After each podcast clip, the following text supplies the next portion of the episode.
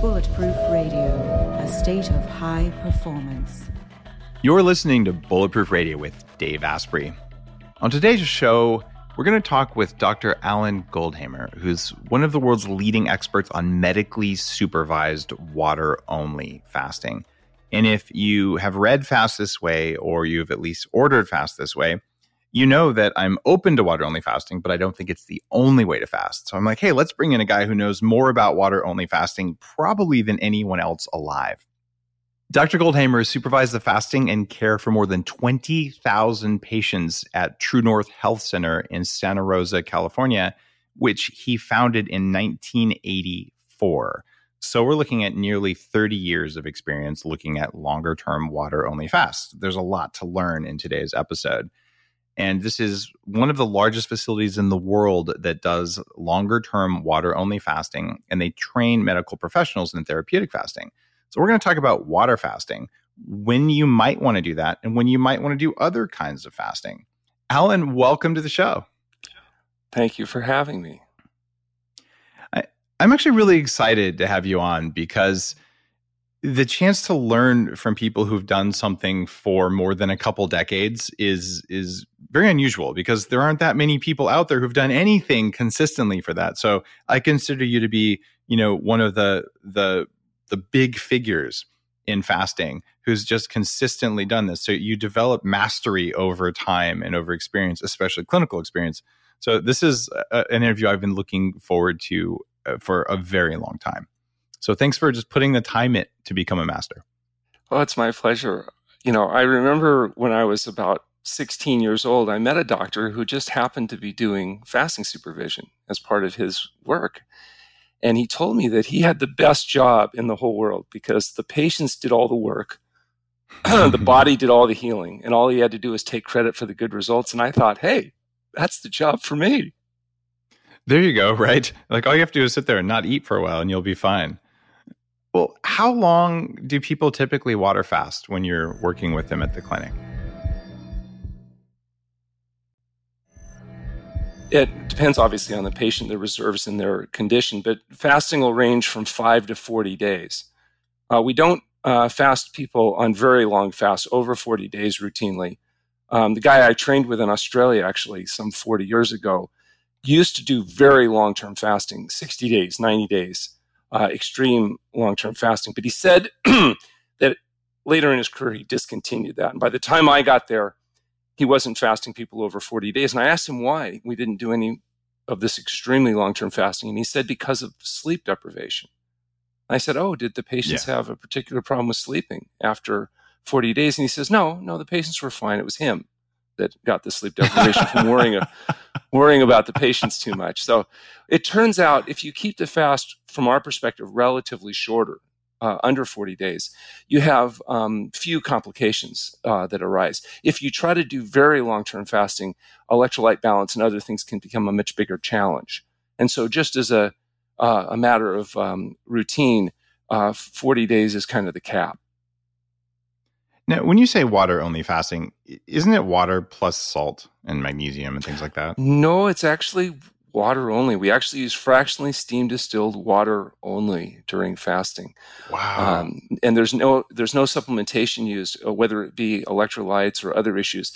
And there's a, a very good rationale and reason for avoiding uh, supplementation in long term water only fasting. It actually dramatically improves the safety because it turns really? out that although we're monitoring very carefully electrolytes, potassium, sodium, calcium, etc., magnesium, um, there's many things that are not available to monitor.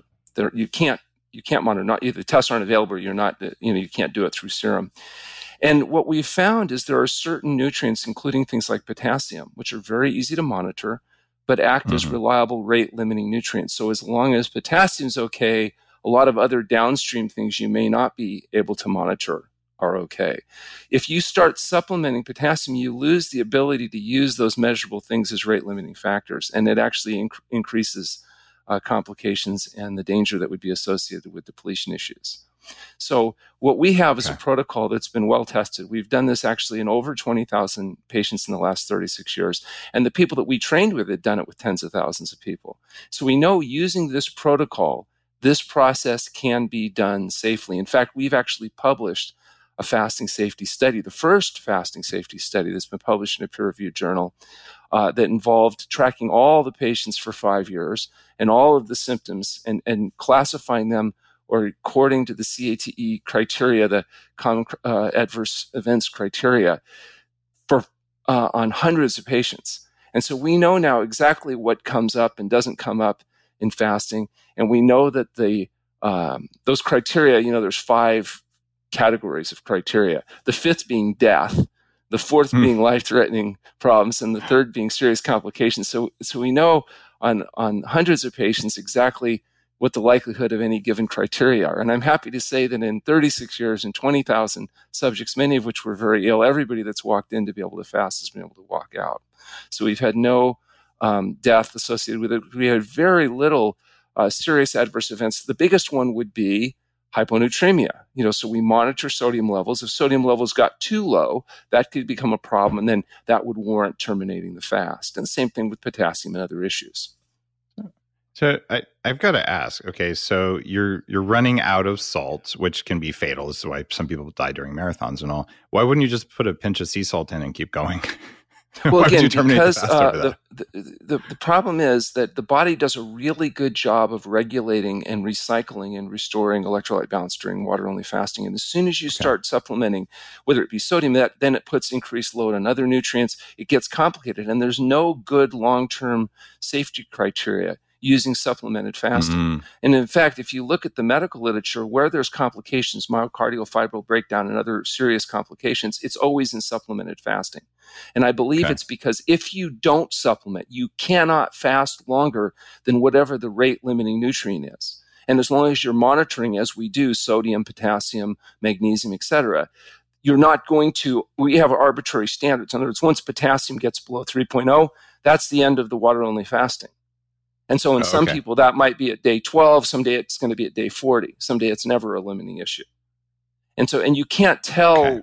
with baseline lab what their total body stores are. So you right. we monitor these periodically and using our protocol where we're doing twice daily visits with clinicians where the patients are physically examined twice a day. We're doing minimal weekly blood and weekly urinalysis, and then we chart and correlate those we know that if we follow our protocols and we use our rate limiting nutrients, we're not going to get into a uh, likelihood of problems. And, and we've been able to prove that. So if you want to start modifying cool. that, now you have to prove that it's safe to do it a, a different way. And the problem is our okay. arrogance can exceed our ignorance. And so supplemented in, fasting actually. In medicine, really? I, I can't imagine that happening. Alan, how dare you say such a thing? a, a, study just came out uh, yesterday uh, where they figured out that junk DNA. Like, oh, that's actually part of our circadian timing system. And like every time any scientist has ever said that's junk in the body, like 20 years later, they're going to be eating crow. Like you know it. So uh, yeah, there might be a problem with arrogance in, in all kinds of fields. So I, I get you. So it doesn't mean that somebody else couldn't come up with a system that would be even better or more effective, safer, whatever. But to date, that hasn't been proven. So we're going to go with the system that we have evidence yeah, and, you know and experience with. But again, I'm open to the idea that that it might be better. But the reason we don't supplement, even though it kind of makes sense, like oh, if sodium's low, just give them sodium. It's because of a more complex, broader baseline understanding of what we're trying to do. When you examine someone twice a day during a water fast, what do you look for? So the first thing we do is we take vitals. So we're looking for uh, not just pulse rate, but rhythm, amplitude, and regularity. We're also uh, looking at their blood pressure. Uh, and that might include, you know, uh, blood pressure uh, uh, lying as well as sitting, and the and the change that occurs, the orthostatic change that occurs when you have a person sit up okay. and take their pressure. We're looking at respiration rates. Um, and we're uh, looking at other physical parameters. Sometimes you can tell a lot just by doing an abdominal exam and getting an idea of what's going on with liver function. Um, we're looking at um, the, their presentation of symptoms. So there are certain patterns that we're used to seeing in fasting. Um, for example, early in fasting, the mouth will often coat up and taste like something crawled in there and died, and you people will Yeah. have Toxins. um, foul odors and, and skin eruptions and mucus discharge and low back pain and headache and irritability. Sounds great, doesn't it? oh, yeah, you're really selling this. those yeah, those patterns change as the fast progresses. And a lot of times you'll notice people that come in, for example, if they're quitting, um, if they're addicted to caffeine or if they're addicted to alcohol or they're Or- maybe uh, exercise, abusing you know. drugs. Uh, ex- exercise excess usually doesn't create a lot of problems in terms of fasting adaptation. just messing with withdrawing from caffeine is a really significant symptom. In fact, we try to withdraw caffeine before we actually start fasting because the withdrawal symptoms are so significant. You don't want to do that. At the It's not a bad you're adapting to idea. Fast. For a long term so- fast, uh, where you're looking to lower the load, I, I could see that. Okay. Absolutely. And so, you know, these, we're looking for the patterns. And if the patterns are consistent, for example, people get what we call healing crisis, where chronic problems become very acute. And they don't always like it because it's not comfortable. But we know if a person's had, for example, arthritis and their joints swell and they become inflamed, that's usually a positive sign that the body's generating an acute response at, at hopefully resolving a chronic condition. Um, that's very different than problems that develop that we don't expect to be coming up. And part of our job clinically is differentiating what looks like a problem but it's a good thing from a problem. Because not everything that happens is always a good thing. Sometimes it's a bad thing. And that's why we're correlating history, exam, lab, and daily monitoring. And by watching people twice a day minimum, um, you really get a chance to be in touch with kind of what the pattern, what the flow is. And it allows us to do a, uh, an effective job of making fasting safe and effective. Now, one of the supplements that I, I write about in Fast This Way that seems to work amazingly well during fasting, uh, which is clearly not a water only fast, is activated charcoal, which reduces skin eruptions. It absorbs the LPS from the gut, the lipopolysaccharides that bad bacteria make, that when they get stressed, they make more of it. Is that also something you, you do you do any toxin binding? Are you doing like enemas or or poultices or anything, or is it you're just like water and just man man up? Right. Well, we don't use any uh, therapeutic intervention. Uh, now, you know, charcoal has a long history of, of use as a detoxifying agent, but you want to remember what we're trying to do is give the body a chance to mobilize and eliminate accumulated intermediary products and metabolism as well as toxic products. And so the fact that the body gets a skin elimination, we see as actually an adaptive response, a positive response, not necessarily something to suppress or interfere with. And so, although charcoal may not be a suppressive agent, the idea being uh, that these acute responses, as long as they are self resolving, we see that as a positive sign of the body healing itself, not necessarily something to be interfered with. Okay. Uh, many things you can do will stop the symptoms, but actually they also stop the elimination. So we're you can going to just take encourage a, the body take a leave and response. and- and take a statin and a leave during your water only fast, and you have a very different result. Well, that's a I'm, I'm with you there. Really good point. For example, you know, lipid levels, cholesterol levels will go up significantly during fasting, up to course. 100 milligrams percent in cholesterol, because in part you're mobilizing fatty infiltrate in the vessels. The place that that goes is in the blood. So if you take the blood, Yep. you're going to find, you know, PCB uh, levels go up significantly. Now, that doesn't mean we would Yeah. want to take a chelating agent to try to necessarily deal with that during fasting. We want to give the body a chance to mobilize, process, and eliminate these uh, toxic products. And it doesn't, it means that sometimes there's unpleasant symptoms during fasting. It can be an unpleasant process. Our job is to make sure it's a safe process. And, you know, clearly we've got a history of being able to do that effectively and safely. Um, sometimes those symptoms become concerning enough that you may want to slow the process down and we'll move from a water only fast to a modified fast. And the introduction of 600 Okay. calories of vegetable based juices can will dramatically slow down the rate with which these processes are occurring, allow for rehydration, realimentation. I mean, there's reasons why we would choose, for example, to not just continue through water fasting. And that's a decision that's made, you know, every day, twice a day, you know, whether this still appears to be a net positive process. What's the number one reason that people come to you for longer fasts? Um, well, I can tell you that uh, there are four primary uh, classifications of, of, conditions that people come for. Uh, one is high blood pressure. And the reason for that is we've published studies on the treatment of high blood pressure. In fact, we've published a study um, over 10 years ago uh, that involved 174 consecutive patients that had high blood pressure, and 174 people lowered their pressure enough to eliminate the need for medication. We have the largest effect size that's ever been shown in treating high blood pressure in humans, wow. with an average effect size of 60 points in stage 3 hypertension. And that's 60 points not taking into account that they started on medications and end up off medications. And those fasts range from 5 to 24 days in that study. Wow. We have a second study treating borderline hypertension 5 to 40 days. And again, virtually every essential hypertensive patient will normalize their blood pressure. And if they're willing to do really dangerous and radical things like eat well, exercise, and go to bed on time, they oh, can man. sustain those results. So this is a condition we treat a lot. Does it stick around? Because we've okay. yeah, because we've treated a lot of it. We also treat a lot of autoimmune disease. So you know, as your viewers know, autoimmune diseases are diseases where your own immune system is attacking your own tissues.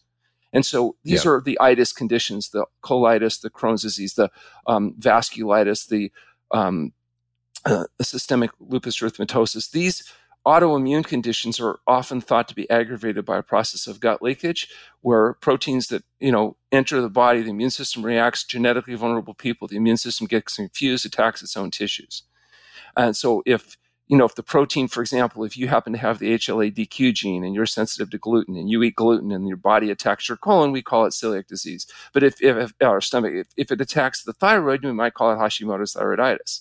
If it, you know, if you notice joint symptoms, we've got uh, rheumatoid arthritis, whatever.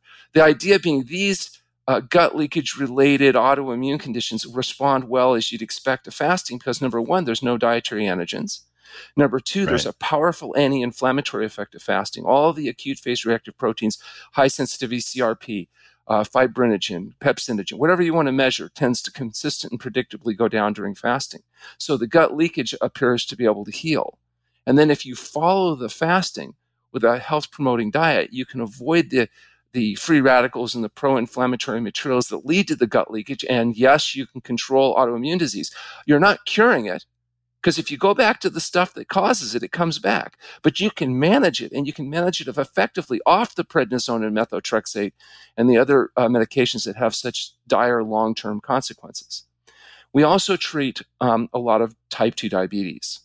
So, type 2 diabetes is an insulin resistance caused problem. And insulin resistance uh, means that people are making insulin, but it's not being effectively used. And fasting has a powerful effect at resolving insulin resistance. In fact, it's probably the most powerful tool we have at uh, normalizing uh, the body's ability to use uh, insulin.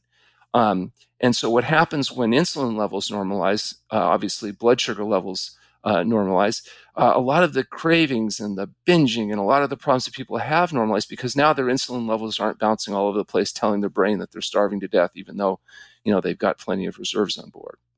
Uh, the other condition that we've been seeing a lot of lately is lymphoma. So lymphoma is a type of cancer involving the lymph system, and what happened was.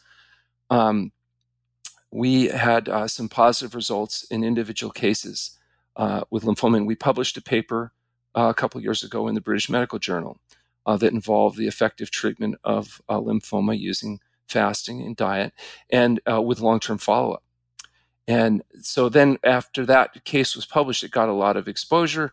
And then we've been seeing a lot of patients, uh, doctors referring us patients for uh, the treatment of lymphoma. So we're now trying to publish enough, a number of case reports so that we can justify doing a clinical trial. So between high blood pressure, diabetes, autoimmune diseases, and lymphoma, that's a big part of the patients that we're treating and the research that we're doing right now uh, in conjunction with our colleagues at the Mayo Clinic, at the Buck Institute, at Washington universities and other places that we're affiliating with, because we've gone from being uh, criminal quacks uh, to cutting edge researchers. Uh, you've you've really taken it uh, taken it uh, to the point where you can do clinical studies and, and all. Um, what I want to know though is there's a lot of people listening right now saying, okay, um, they've just read Fast This Way. I've talked about all different types and lengths of fasts and all. But one thing that I don't have a good answer on is what is the longest safe, self administered water only fast that, that you would advise? Well, I personally recommend that everybody fast every day. And I suggest that they do that depending on their goals from 12 to 16 hours.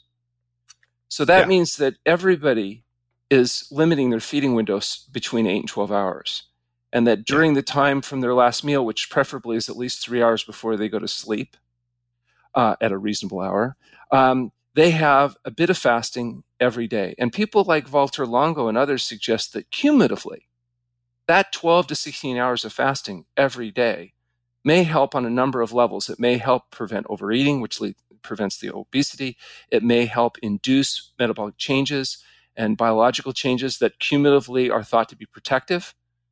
Um, and it avoids a lot of the eating for the wrong reasons. Sometimes people eat because they're tired and they should sleep, and sometimes they eat because they're bored and they should engage in productive activity, or they're mad and they should do exercise or you know make the other people eat. But um, the, the, so this idea of fasting every day and then breaking your fast with break fast, whatever time you know that's appropriate for you, uh, is good. There's also evidence that people that exercise uh, before eating during that yes. uh, intermittent fasting state uh, preferentially deal. mobilize fat, and so it may help keep total body fat down, which is thought to be a, a positive uh, long-term strategy for maintaining health and preventing disease. So um, I think this and I think virtually everybody can do some type of intermittent fasting, even if they're not yet healthy enough to get off their medications and other things. There's still a way to design intermittent fasting that can be done by people at home safely, effectively every day.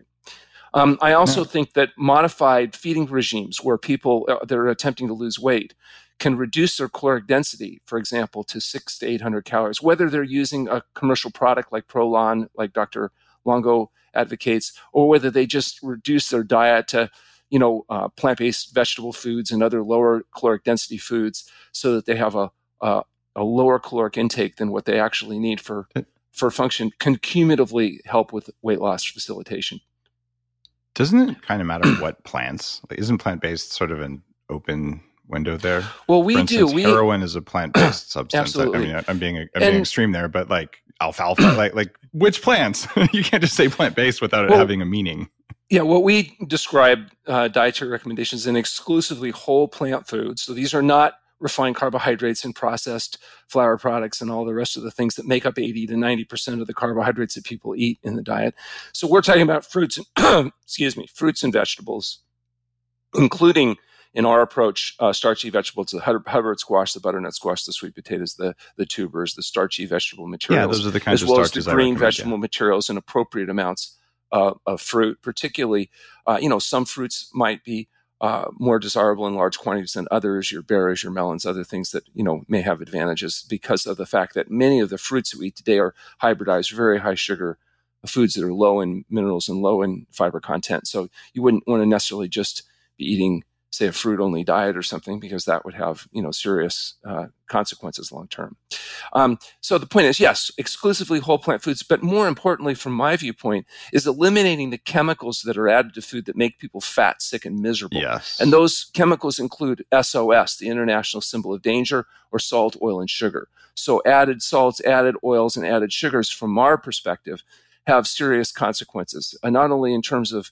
um, uh, allowing uh, artificial increased consumption of foods because of the pleasure trap, the artificial stimulation of dopamine in the brain that comes from these chemicals that aren't really food, but food byproducts, concentrated food byproducts that are added to food. Uh, eliminating SOS uh, from the diet and keeping it strictly to whole plant foods means you end up with a diet that's around 10 to 12% of calories from protein, about 15 to 20% of calories from fat, with the balance coming from whole plant starches, not refined carbohydrates. And so that's a, a diet starch, that, low fat diet.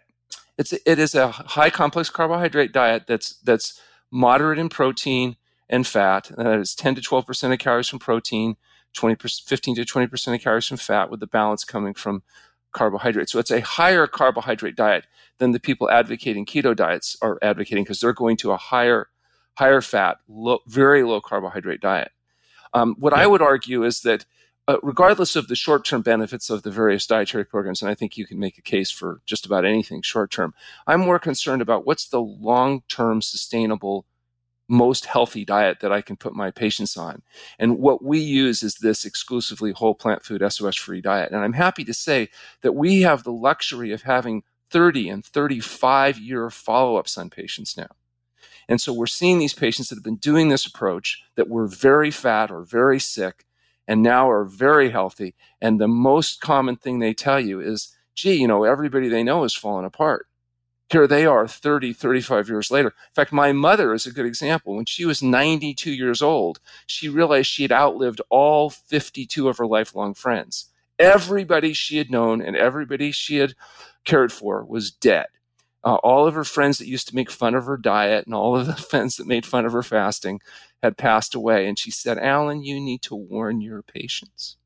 If they're going to do this diet and lifestyle, make younger friends it, and she said much younger.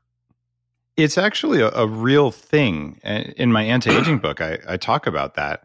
Uh, if you're planning to live to at least 180, like I am, uh, then you better start having friends of different ages because you'll be very lonely, and loneliness is one of the things that will kill you. Well, people right? eating conventional diets uh, will deteriorate in their sixth, seventh, eighth decades if they get that long. Uh-huh.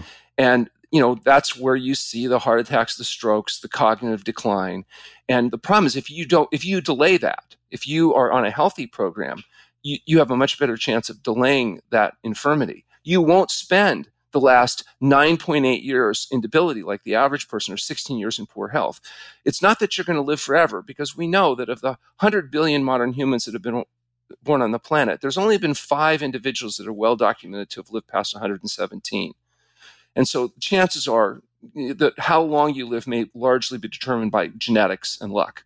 But how well you live, if you're going to live until you die because you went to sleep one night and didn't wake up, or if you're going to spend your last decade unable to talk or move, lying in some nursing home bed waiting for somebody to come and change your diaper because you stroked out, exactly. that is going to be determined by what you put in your mouth and whether you exercise and perhaps your stress management and sleep habits. You know, there's other variables yeah. besides diet, but diet clearly is a dominant um, factor at preventing premature debility. And so, you know, what we encourage people to do is take the diet, sleep, and exercise really seriously and put their focus in making sure they get enough sleep, they get regular, appropriate exercise to develop flexibility, strength, uh, balance, etc., and that they um, put a whole natural foods diet into their body and avoid meat, fish, fowl, eggs, dairy products, oil, salt, sugar, highly processed foods, and all the drugs and chemicals that people are basically subsisting on. And from our viewpoint, the patients we have doing that, now we've got long term outcome data suggesting that at least that's one way to sustain long term health. Doesn't mean it's the only way. It doesn't necessarily mean it's the best way because we haven't done the research with long term outcome yet to show that one way is necessarily you know superior to another way this is what we believe this is what we're doing this is what i'm practicing yep. and it does seem to be working well and so the the thing that's interesting is if you look for the common things between these different types of dietary approaches you find there's differences but there's a whole lot that that seems to be in common. And and almost everybody agrees that refined carbohydrates are a problem. They might debate about how much is acceptable. We argue for none um, most people would agree that too much uh, uh, added salt in the diet can be a problem, particularly if people are salt sensitive and have blood pressure issues, edema, swelling. Um, they also recognize excess salt can be a problem with passive overeating. That the same food eaten to satiety without salt may be consumed at a larger quantity with salt because of the stimulation of passive overeating, and also the effect on the gut microbiome. You know, salt's a powerful preservative. That's how it's used you know salted meats and other things to pr- to preserve it because of its effect on bacteria. Well, you have five pounds of bacteria living in your intestinal tract, five pounds of yep. living creatures, a trillion creatures eating, drinking, and pooling inside you. So what you feed those bacteria affects how you know what kind of bacteria you have and how well they live. And I believe that there's evidence to suggest that soluble fibers are an important part of a normal microbial biome you, you don't obviously you don't get normal uh, bulk stool and part of the benefit of having bulk stool is you don't get the straining when you don't get the straining you don't get the hemorrhoids the fissures you don't get the prolapsed uteruses the varicose veins the other things that come from chronic constipation and chronic constipation is a fiber deficiency, and mi- microbial imbalance. And now, yes. as we learn more about the microbial imbalance, you know there's a thousand organisms, uh, strains of organisms that live in the gut in a healthy gut. But the, the, depending on the diet can profoundly affect the type of organisms that are there. One of the things that's neat with fasting is there's actually a rebooting of the microbiome that occurs uh, in fasting. And we believe that that yeah. rebooting of the microbiome may be an important part of why we see such tremendously consistent results in treating autoimmune disease. I think you're I think you're onto a major thing there. Have you done studies? I mean, it'd be easy to get a Viome test or you know look at the bacterial changes before and after. What do you find? When you hear someone talk about blood sugar, you might zone out. That's because a lot of us think that it's only relevant to people with type 2 diabetes. But blood sugar is a topic that everyone should understand. If you want to feel good and have energy, you need to balance your blood sugar. Research shows that even healthy people have wild swings in their blood sugar right after they eat, and spikes in blood sugar make your pancreas work harder. They also make you older, and they put you at a greater risk for weight gain, heart attack, and stroke. Here's why I'm talking about this Bioptimizers has a new product called Blood Sugar Breakthrough. You take two capsules 15 minutes before a meal. Your body will push carbs and glucose into your muscles for use as fuel instead of fat. That means you get stable energy and you don't have that post meal crash. Better yet, you can improve your workouts and get better gains at the gym. But the biggest benefit is that it'll improve your overall health. Just go to bloodsugarbreakthrough.health slash Dave for an exclusive 10% off. Yes, we've done the first study on long term water only fasting on the gut microbiome. And we did this with Luigi Fontana from Washington University, where we um, took patients before and stool samples and after. And those those um, that's a completed study that has is now being processed by Washington University. And I haven't seen the data yet back uh, from the changes. And the comments, of course, from Dr. Uh, uh, Fontana was, you know, it's really complicated because they're trying to isolate all these different strains. So I haven't seen the data yet. But what we see clinically is that these patients with microbial uh, imbalances uh, tend to improve dramatically. We do really well in treating pr- conditions ranging from ulcerative colitis and Crohn's disease uh, to the dysbiosis and chronic constipation, et cetera. Uh, it, it, that makes a lot of sense. I'm I'm still puzzling over the salt thing. I mean, the the former president of the American um, Hypertension Society, who instead of looking at the DASH studies and NHANES, these are big, you know, interviewing people about how much salt they think they eat uh, which is where a lot of the, the anti salt stuff comes from. Um, he actually looked at excretion of sodium and, and actual sodium intake on 3,000 patients. And at the end of a couple decades of this work, one of his quotes was if you want to live longer, eat more salt. And the reason for that was that when your sodium levels drop, your daily intake of sodium drops below about 2.5 ish, which is uh, a little bit lower than I think the, the FDA is. I, I might be 2.1, I'm forgetting. Anyway, is it 2.4? Thank you. Good. I, I, knew it was in the low twos, but I couldn't remember which one. Um, your renin levels go up. And when renin levels go up, your heart attack risk goes up. And I know I feel like absolute garbage on a low salt diet. I mean, it, it is yeah. ruinous for my health. What do you yeah. think is going on there? So, first of all, um, you got to be really careful about errors of attribution and association and causation realities. Of course. In terms of uh, the, understand people on uh, whole plant food SOS free diets, uh, objective measures and incidence of cardiovascular disease dramatically drop. I mean, it's it's overwhelming. We've treated literally thousands of patients with cardiovascular disease, and we see very predictable and consistent responses. Perhaps some of the most predictable responses are actually in treating hypertension, which is one of the leading contributing causes of death and disability. Uh, in industrialized countries. So we know that this condition does respond well. It is true there's difference uh, in sodium sensitivity to people. And our diets are not no salt diets. They're just relying on the sodium that's naturally pleasant in an extremely high plant food diet. So they're still getting uh, between 500 and 1,000 milligrams of sodium a day. It's not that there's not salt, it's the salt that's present in the food, but the food has to be coming from a large volume of plant based foods in order to get enough sodium in it. Uh, the other thing is we don't add sugar to the diet. Because you get all the carbohydrate you need from whole plant foods. And we don't add oil to the diet because it turns out the essential fatty acids, including the linoleic acid that you need to form the docosahexohexanic acid, et cetera, are present if the whole plant food diet includes a variety of uh, nutritious foods. So, you know, we do use nuts and seeds and avocado and other foods, as well as fruits and vegetables, which also have their load of all the salt, sugar, and oil that people need. And so, I agree that many diets that are put together could be low in all kinds of things, but that's not true when the diet is 10 to 12% of protein, 15 to 18% of calories of fat, the balance coming from whole plant food, complex carbohydrates. It, uh, you know, it, it's interesting because what a lot of people you know there's a lot of of just dogmatic kind of religious uh, perspectives uh, out there on, on, this you know and people will come in and you know if you eat another carb you're a bad person. And you know you eat another animal you're a bad person. And what what it comes down to is, is when you're going on any of these diets including the stuff that i recommend uh, and definitely what you're recommending is you're avoiding the vast majority of toxins yep. that are put in there by big food and you're not adding oil so you're avoiding all of the processed seed oils that i think are just death right? And you avoid that on the approach that i take as well. And, and right. when you're fasting you get none of the bad stuff. So i feel like a lot of aging comes from stuff that's in food. And then if we accept that might be a, a case whether it's man-made stuff from food and processing it inappropriately burning the food you know even if it's natural and grass-fed and organic and whatever else you know you burn you char it it does something different right so fasting cleans all that out, which is one of the reasons that it's it's a magic cure. And then the big question is, okay, what do we put back in that's the least inflammatory that feeds the right the right gut microbes and all? And I I don't think the answer is known for sure. Well, I think uh, that's an area of active research, and I think yeah. you know that's that yeah. is you know critical question. What is the best, cleanest burning sources of, of, of calories for you know humans to eat. We have our own model that we follow, which is the exclusively whole plant food, SOS free diet.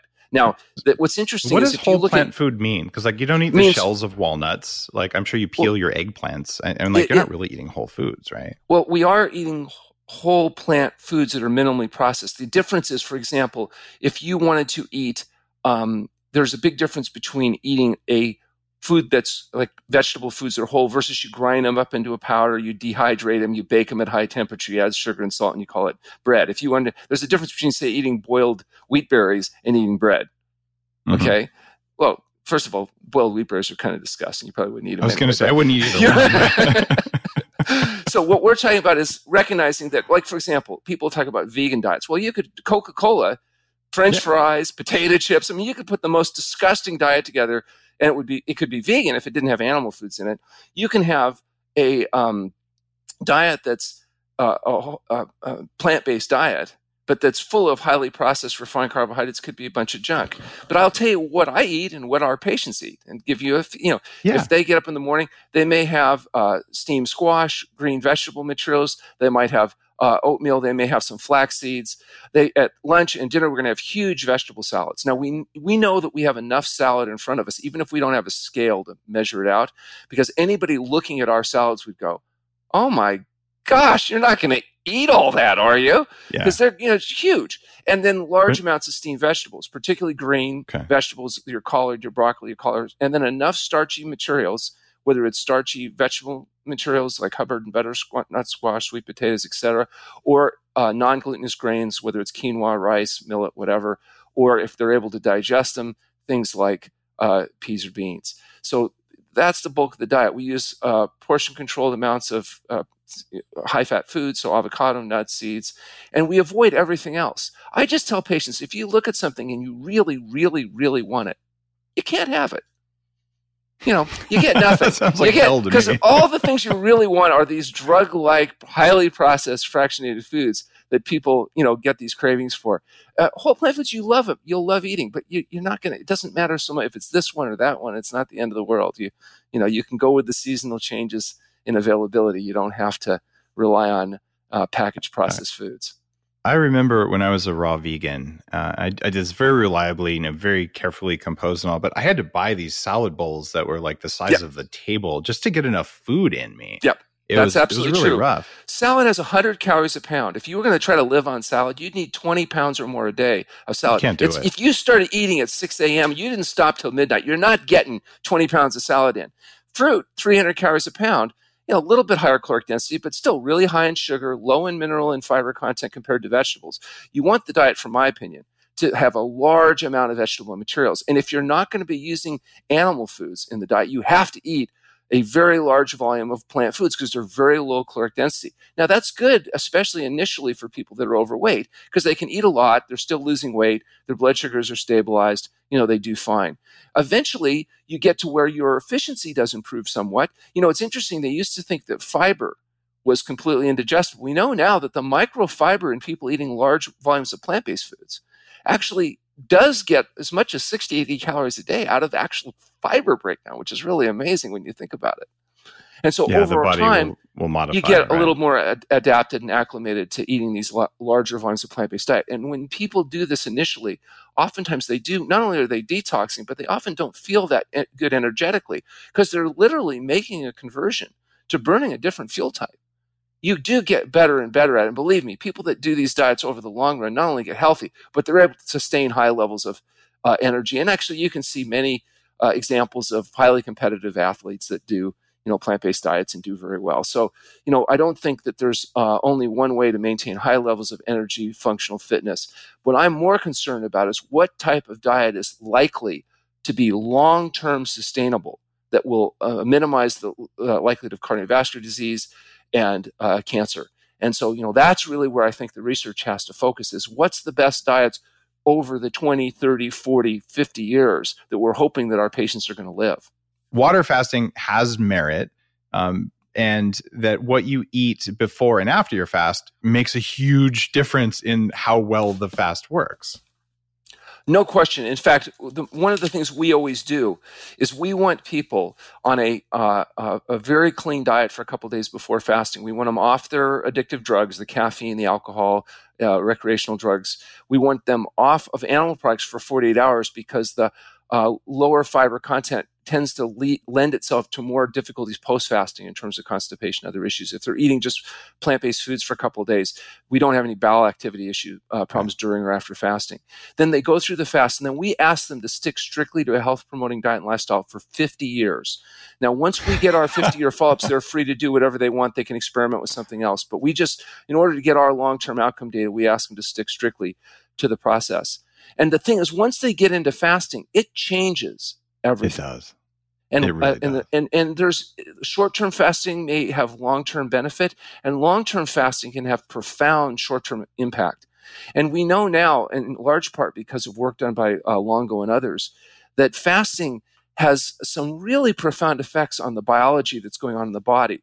We know that there's things like um, uh, insulin resistance related uh, mechanisms with adiponectin and ghrelin and other things that are profoundly increased during fasting. We know that AMPK, for example, which has to do with uh, the downregulation of PGC1 alpha, is impacted by fasting. We know that uh, the beta hydroxybutyrate, which is the normal fuel that the brains burn preferentially during fasting, is increased, and that's associated with increasing BDNF, the brain derived neurotrophic Yes. factor, that's associated with preventing Alzheimer's disease and dementia. You know, he did research, they look at rats in a cage where the rats are genetically identical, they're fed exactly the same, but one rat has a wheel where it can exercise, and it will. And the exercising rats don't get the dementia changes. And they said, Right. why? Well, it turns out it's increased BDNF that's protective against the nervous system. That goes up with exercise. It also goes up with fasting. In fact, what's interesting is almost all the biomarkers that go up with exercise go up with fasting. And you say, well, why is that? In exercise, you're vigorous, you're running around. In fasting, you have to lay around and not do anything. How could they both be affecting the same biomechanisms? And the reason may be is that both are undoing the consequence of dietary excess. And when you undo the consequence of dietary excess, you'll double the lifespan of the rats. You'll make, we believe, make the humans live longer and better. And so it may be that just like exercise and fasting don't look like they would be the same kind of thing, they may be affecting the same mechanisms. And, and it, know, it keeps going. Insulin sensitivity. You can re- increase insulin sensitivity with exercise. You increase insulin sensitivity post fasting. There's something called cellular stress resistance and cellular stress adaptation. Well, Longo did research with rats where he took rats that uh, both have cancer and they um, give chemotherapy to the first group of 30 rats and they all die because the chemotherapy at the high yeah. enough level to kill off all you. the cancer cells kills the rats which is you know, not very good so then you take the same rats with the same cancer but you fast them short periods before, during, after fasting. All the rats survived, dramatically enhances cancer free survival because fasting makes the cancer cells more vulnerable because they don't do as well in a low glucose environment, a high ketone environment. And it helps protect the healthy cells from the consequences of the chemotherapy. And it was at that point that uh, oncologists often went, well, wait a second. So fasting allows us to do more chemotherapy with less consequence. All of yeah. a sudden, fasting went from quackery to cutting edge research. And now all of a sudden there's some interest. Uh, in fact, what they're trying to come up with right now are what are called fasting mimicking drugs. Yes. Not just like fasting mimicking diets, but fasting mimicking drugs. So, drugs that mimic some of the physiological effects that occur in fasting. And although that's very interesting, I would suggest we don't have to worry about fasting mimicking drugs. We can do fasting. And if we use fasting, we can induce the changes that they're so hardly, are so hard, hard working on trying to mimic. Forget about mimicking it. Let's actually do it. And then the bigger thing may be the changes in gut microbiome. We know that there seems to be big changes. I can't quantify what those changes are yet, but you know, we will be able to eventually do that. And that's part of the research that we're working on. We also know that fasting decreases things that are critical. Also, that are decreased in exercise oftentimes. For example, glucose and insulin are profound yes. and insulin sensitivity are profoundly affected. IGF 1 uh, insulin growth factor 1 reduced profoundly both in exercise and with fasting. Um, leptin, uh, blood pressure, and heart rate profoundly affected. As I said, the largest effect size ever shown in treating hypertension. Uh, mTOR, mammalian target of uh, rapamycin, which uh, that goes down, but that's associated with increasing autophagy. And so you've got the Nobel Prize in 2016 to a guy that's recognized the importance of autophagy, the ability of the body's Finally. white cells to eat up cancer cells and detoxify itself. Um, the, we talked about uh, the microbiome changes, and that's a whole interesting area that I, I think is just being looked at. Uh, the inflammatory markers, IL 6, TNF alpha, all these fancy biomarkers that we're just now being able to get to start to measure. Again, consistently, predictably reduced with fasting, as is inflammation. And it's possible that inflammation itself is really what's behind the driving force behind the diseases of uh, heart disease and cancer and so many other things uh, that we're seeing. So, the, I'm saying that there's a lot in common between whether it's uh, intermittent fasting changes, water fasting changes, exercise, and all of these attempts to reduce dietary excess. All of them are essentially trying to reduce inflammation, get rid of gut leakage, and give the body a chance to heal itself from the consequences of a highly processed food diet, whether it's processed animal foods or processed plant based foods. Well, it's uh, it, it's fascinating that you've been doing this for so long. You're seeing the results. Uh, I uh, actually have one more question. Let's talk about coffee. Now, it, it's all a, whole. I guess it's not really whole food unless you eat the coffee cherry, uh, which you can do. I use it one of my supplements that raises um, BDNF four times more than exercise. But uh, the the coffee bean itself. Okay, you, you're you're into plants and it seems like caffeine, well, not seems, there's a study from UC San Diego. It doubles ketone production, the amount of caffeine in two small cups of coffee. So, why the hate on caffeine? Well, caffeine is a highly addictive nervous system drug. It has a 17 hour half life. It affects the quality of sleep. Even, even coffee that's taken in the morning still has a measurable effect on sleep quality. It's, uh, uh, coffee itself can be really irritating to the gastrointestinal system. And, you know, ask people with gastritis how they feel about drinking coffee. Compared to kale, coffee is not anywhere well, near. I'm not saying there's not other things that are also irritating. And the fact that coffee is less bad than something else doesn't make it good necessarily from my viewpoint.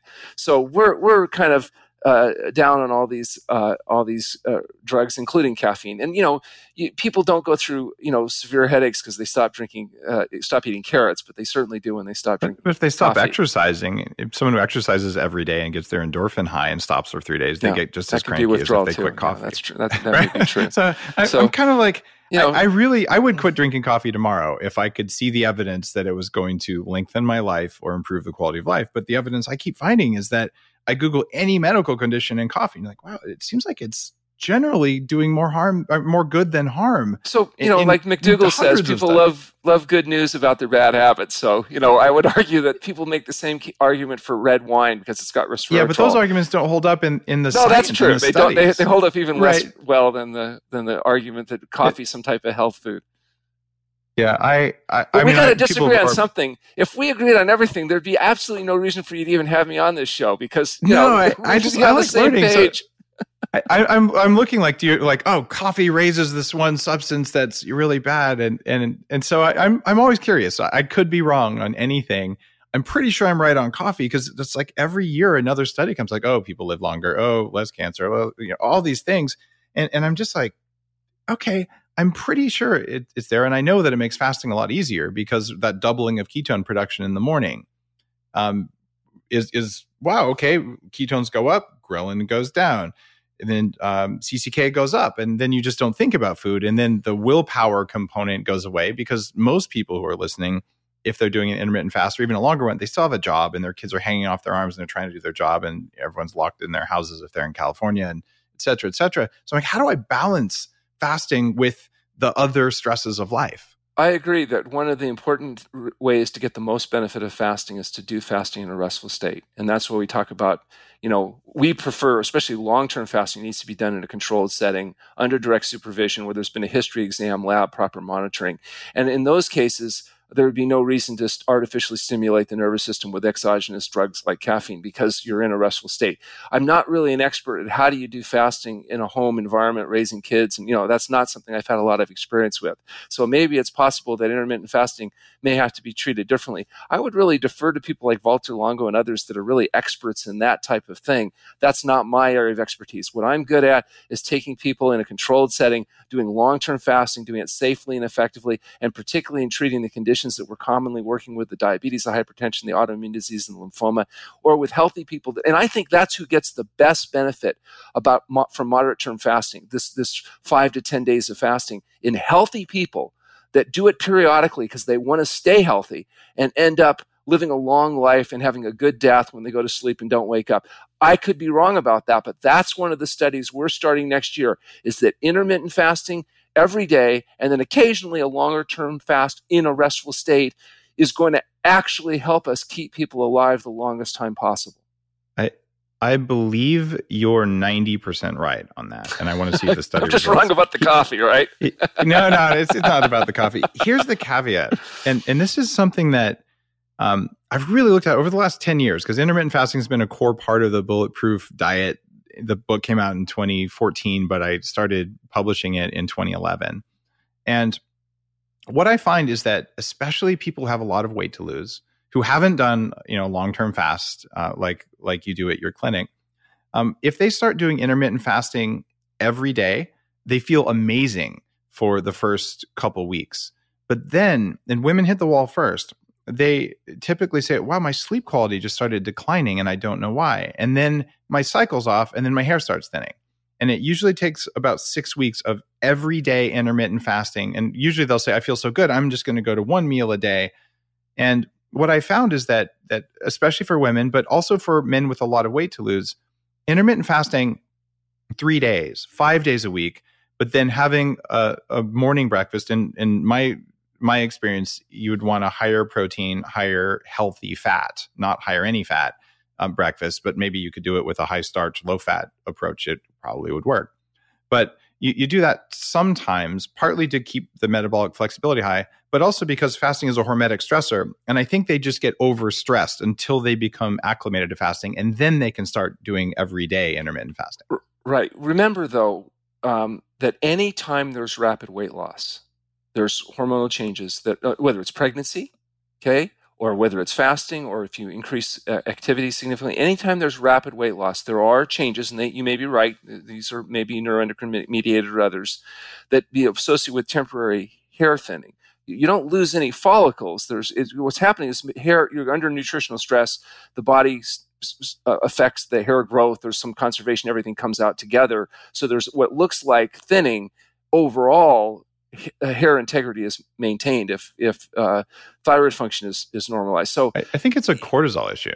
It, it ha- they, they, just cortisol's because that affects the sleep and and then the thyroid. And when the cortisol But- goes back down, the hair follicles should come back. So, right? But well, if and they they just do, have and we breakfast see every this, now and then, you know, it doesn't happen. a month post long-term fasting, you'll see this phenomena uh, frequently when there's been a lot of weight loss. So I think what you're doing is anything you do to modulate how rapid that initial weight loss is probably modulates. How, I don't know that it's necessary because it's a temporary phenomena. You know, it, it, it's not associated with decreased physiological function. It's just this is one of the things that happens. Is, and it's just like you know, initially there's more skin sag until the body's able to recover.